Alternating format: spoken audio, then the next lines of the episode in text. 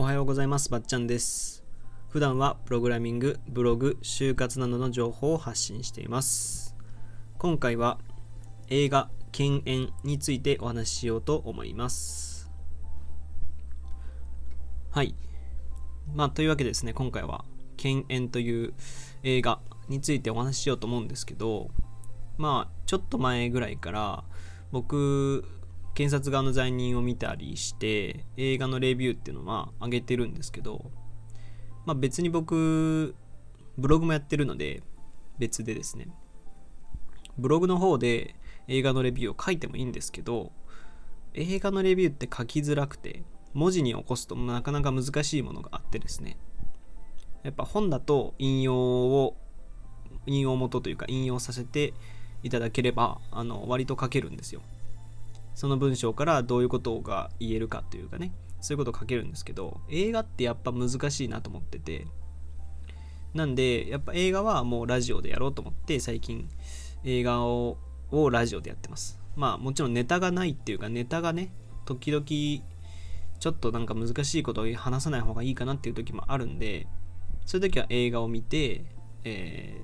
ー、映画を見たやつをレビューしようかなと、まあ、これからもこんな感じでやっていくと思うのでよろしくお願いします。はいはいというわけで犬猿についてなんですけど、この犬猿っていう映画はですね、あの僕は Amazon プライム会員なんで Amazon プライムのものなんですけど、えっとにせんじゅうはちねんに放映されてるらしいですね。でえっとまあキャストというか出演、まあ、キャストは主に本当によにんで、このよにんしかほぼ出てこないぐらいの感覚でいいんですけど、あの久保田正孝さんとか新井博文さんとかニッチェの江上さんとか筧美和子さんとか、このよにんがもう主に本当にこのよにんだけでこの映画成り立ってるなっていうぐらいの映画なんですけど、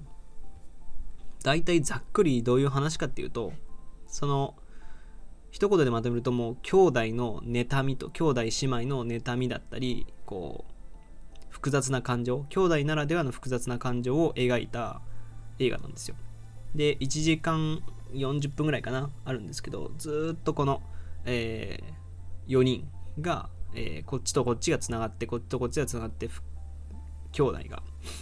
兄弟と姉妹で分かれてやるんですけど、これがね、なんていうんですかね、深い深いこう妬みというか対照的なふたりだからこそ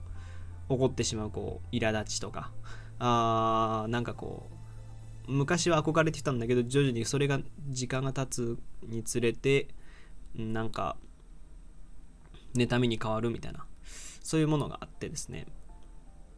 えっとどうしようかな。久保田正孝さんの演じる和成っていう男は、まあ言ったらなんていうんですかね、超真面目で割とイケメンの営業マンなんですよね。でその兄にあたる新井博文さんが演じるこの拓司っていう人、拓司はその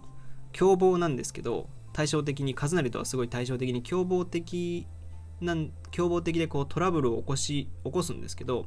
うーん拓司自体は、えー、弟を守ろうと思ってやってたりとか、あのちゃんと彼なりに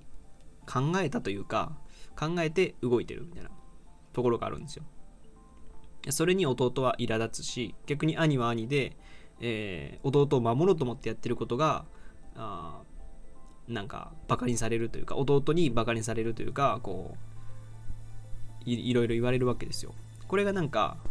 お互いがこう仲良くならない原因っていうことですね。で一方でこのニッチェの江上さんとあ筧美和子さんのふたりの兄弟は印刷会社印刷小さな印刷会社をやってるんですけど、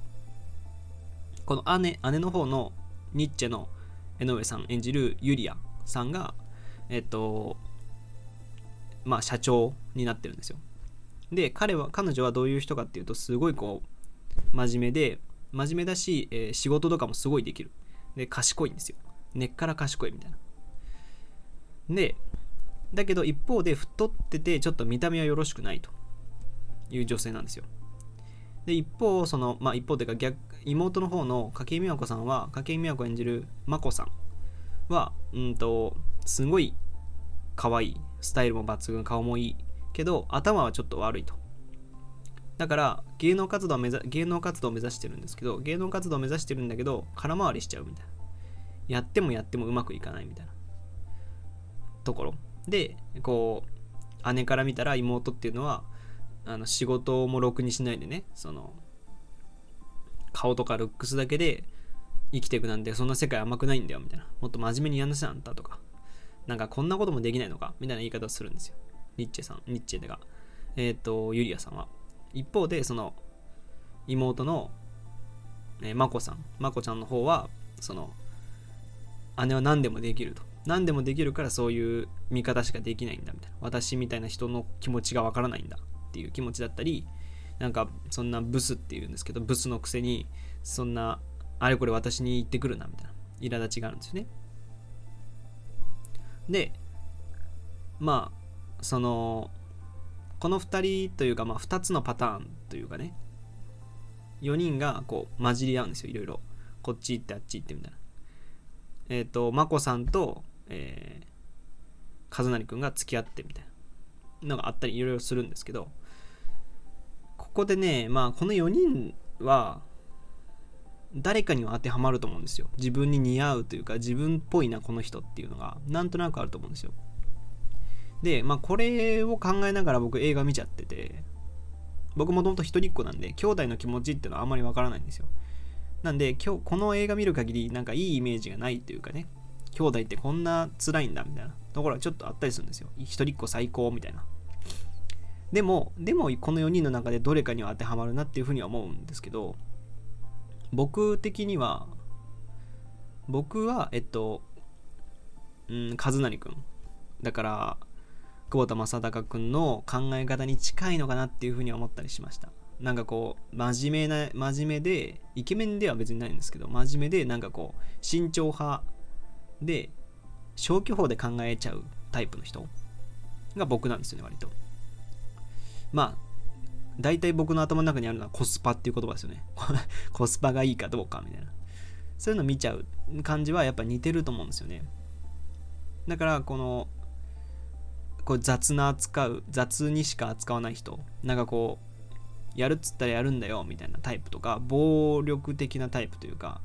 あそういうタイプの人はあんまり僕も好きじゃなくて、なんかそういうところも踏まえて見ちゃってて、いや誰かも多分このよにんの中で誰かには当てはまると思うので、そういうところを見ると面白かったですね。皆さんもこれ見ると、あなんか私はちょっとこの人に似てるなみたいなところがあるんですよね。